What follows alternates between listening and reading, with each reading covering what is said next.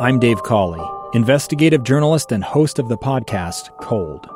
Don't miss Cold's new season 3, where I look into the unsolved disappearance of Cherie Warren, a woman last seen leaving her job at a Salt Lake City office in 1985.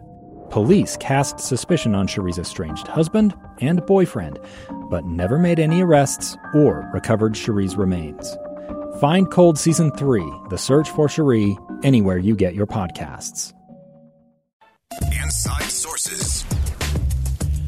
Welcome back, everyone, to Inside Sources here on KSL News Radio. It's great to be with you today. I am Boyd Matheson, and just a reminder to join us all day on Thursday as uh, KSL will be broadcasting uh, from Valley Fair Mall to promote uh, this opportunity to get vaccinated uh, without an appointment. You can bring your teens along as well. If you want inf- more information on that, you can text the word vaccine to 57500. Again, just text the word vaccine to 57500, or you can fi- uh, visit kslnewsradio.com uh, to find a mobile clinic near you. And again, we'll be doing that all day tomorrow. So listen for that as we go through the day. And uh, I want to go back to uh, this ongoing conversation and ongoing situation going on between Israel uh, and Hamas. And obviously, uh, things continue to to escalate, and uh, there does not seem to be a lot of response for calls for ceasefire or de-escalation in any way, shape, or form. President Biden, uh, of course, is calling for peace in the Middle East, and uh, he had a call yesterday uh, with uh, Israel's Prime Minister Benjamin Netanyahu. And remember, while we often just refer to him as the Prime Minister, he's really sort of in this kind of funky interim role because uh, his side was not able to form a coalition govern- government, uh, nor has his opponent been able to form a coalition government. So he is still uh, in power, uh, which creates all kinds of uh, challenges and difficulties in and of itself. Uh, but the conversation between President Biden and the Israeli Prime Minister, not a lot of information coming out of the White House on that. They two spoke yesterday a detailed discussion about the state of events in Gaza, and uh, of course, just lots of uh, lots of challenges there. The Prime Minister of Israel, his office released uh, a little more information than the White House did. Uh, the White House just did not uh, have a whole lot to say about the conversation. Uh, Netanyahu's office, on the other hand, the office of the Prime Minister of Israel, of course, continued to make the case as to why they need to defend and protect their sovereignty and the state of Israel. And as we go through this, this is another one of those that there are so many complexities uh, to what's going on there. And so I want to go back to a conversation we had yesterday with uh, our friend Miles Hansen. He's the CEO of World Trade Center Utah, who has spent a lot of time in the, the Middle East. He understands these areas in really unique ways. And uh, he shared some of that with us yesterday. And that one of the things that I really appreciated about Miles is uh, as he spoke about all the different players and the different countries – uh, he was very specific to separate the people from the governments. Uh, he talked about uh, his love for the, the people of Israel. Uh, he actually met his wife while they were they were in Israel. He talked about uh, the Palestinians. He talked about the people of Iran that he had traveled through Iran and the people. He loves the people. And then he talked about these regimes and governments and, and where the conflicts are really coming from. And so that uh, is just really interesting perspective. What I want to get to now is this focus on Hamas and Israel. Of course, uh, that issue is going to continue to be uh, to play out.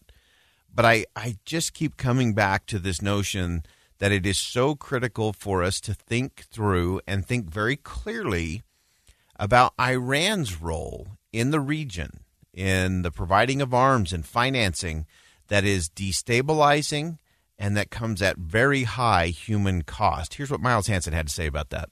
Iran has a pattern of behavior where they provide arms and financing to groups that are looking to destabilize the region, and it comes at a very, very high human cost. Mm. And that's something that I think that we all need to keep in mind with this. This is about Israelis and Palestinians. I don't want to obfuscate that, but Iran is playing a very important enabling role here that it, Iran needs to be held accountable for these destabilizing activities that's taking place all across the region and comes at such a high human cost. And the high human cost of what Iran has been doing in the region, and not just uh, not just with Hamas. Uh, that there are things that are taking place uh, in Syria and other places around the region where Iran is really undermining any opportunities for real lasting peace uh, and the prosperity of the people. Uh, again, we have to get back to the, the regimes can do certain things, but it's the people who suffer the most in all of this. And I think Iran's role, I think, is very difficult uh, given the fact that the Biden administration has exerted a lot of political capital already uh, to go back to the Iran nuclear deal. And so I, I asked Miles about that and said, what what are we to learn from the Iran nuclear deal? And is the fact that the Biden administration is pursuing the reinstitution of the Iran nuclear deal, does that make it more difficult to try to negotiate a ceasefire and peace between Israel and Hamas? But what we saw with the nuclear deal back in 20, uh, 2014, 15, and 16 as it was being implemented was this huge financial windfall that came to the Iranian regime. And the hope was, and there were a lot of people who were hopeful. Nobody knew for sure how it would pan out, but the hope was that by uh, bringing Iran in and reaching a deal on the nuclear issues, it would lead to a moderation on all these other problematic issues. Mm-hmm. Instead of that happening, what we saw is the Iranian regime use the financial windfall of the nuclear deal to ratchet up and turbocharge the destabilizing activities that has pursued over the past four or five years across the region. And so the Trump administration, love them or hate them, one thing that they were very clear eyed on was that you can't deal with Iran's nuclear issue and provide incentives and benefits there without putting it within the context of Iran's role in the region.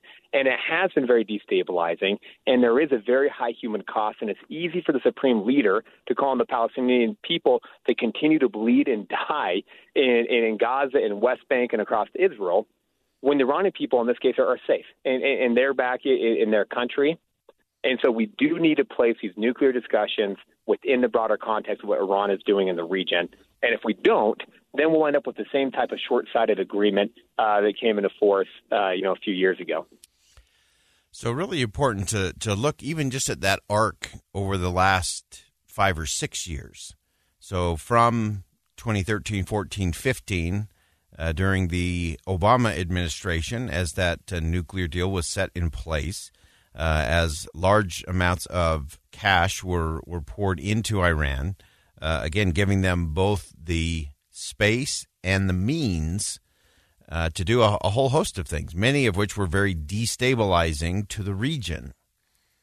Uh, and then Miles rightly pointed out that during the Trump administration, whether you loved that administration or hated that administration, uh, they were very clear eyed in terms of what that meant to the region uh, and tried to reduce and limit Iran's influence, destabilizing influence in the region. And so, putting that in context, now now we look at this situation where the Biden administration is is sort of racing. It was it was definitely part of the campaign in 2020. It was part of promises uh, that uh, President Biden, then candidate Biden, made to his base uh, in in terms of what they were pursuing and what they would pursue early on in a Biden administration if they won. And and so we're starting to see that now. You now you put that into context in terms of a conversation with Israeli Prime Minister Benjamin Netanyahu, and that has to be an interesting conversation. I wish the White House would have given us a, a little more of the readout of the exchange between Mr. Netanyahu and President Biden uh, because I think that would be a fascinating conversation. Because to me, it's about so much more. It's so much more than rockets being uh, lobbed at Israel or Israel doing airstrikes against Hamas targets. Uh, it's much more than that. And so, do we have the political will and the political capital to engage in that kind of conversation? Now, we've had people on both the left and the right uh, politically here in the U.S., uh, calling for peace.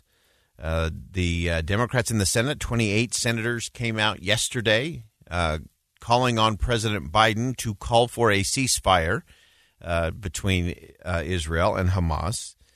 you have you've had others come out in their support of Israel and Israel's right to defend itself. Uh, and obviously, there's a host of, of things that have been going on in this region uh, for centuries now that are not going to get solved. But I think we have to be very clear eyed in terms of who some of the other players are. It's not always the frontline players, often it's those behind the scenes. And I think the biggest perpetrator and the one we have to be worried most about is Iran. All right, we're going to step aside. Stick with us. When we come back from the break, Senator Mitt Romney is going to join us right here on KSL News Radio. Don't miss it.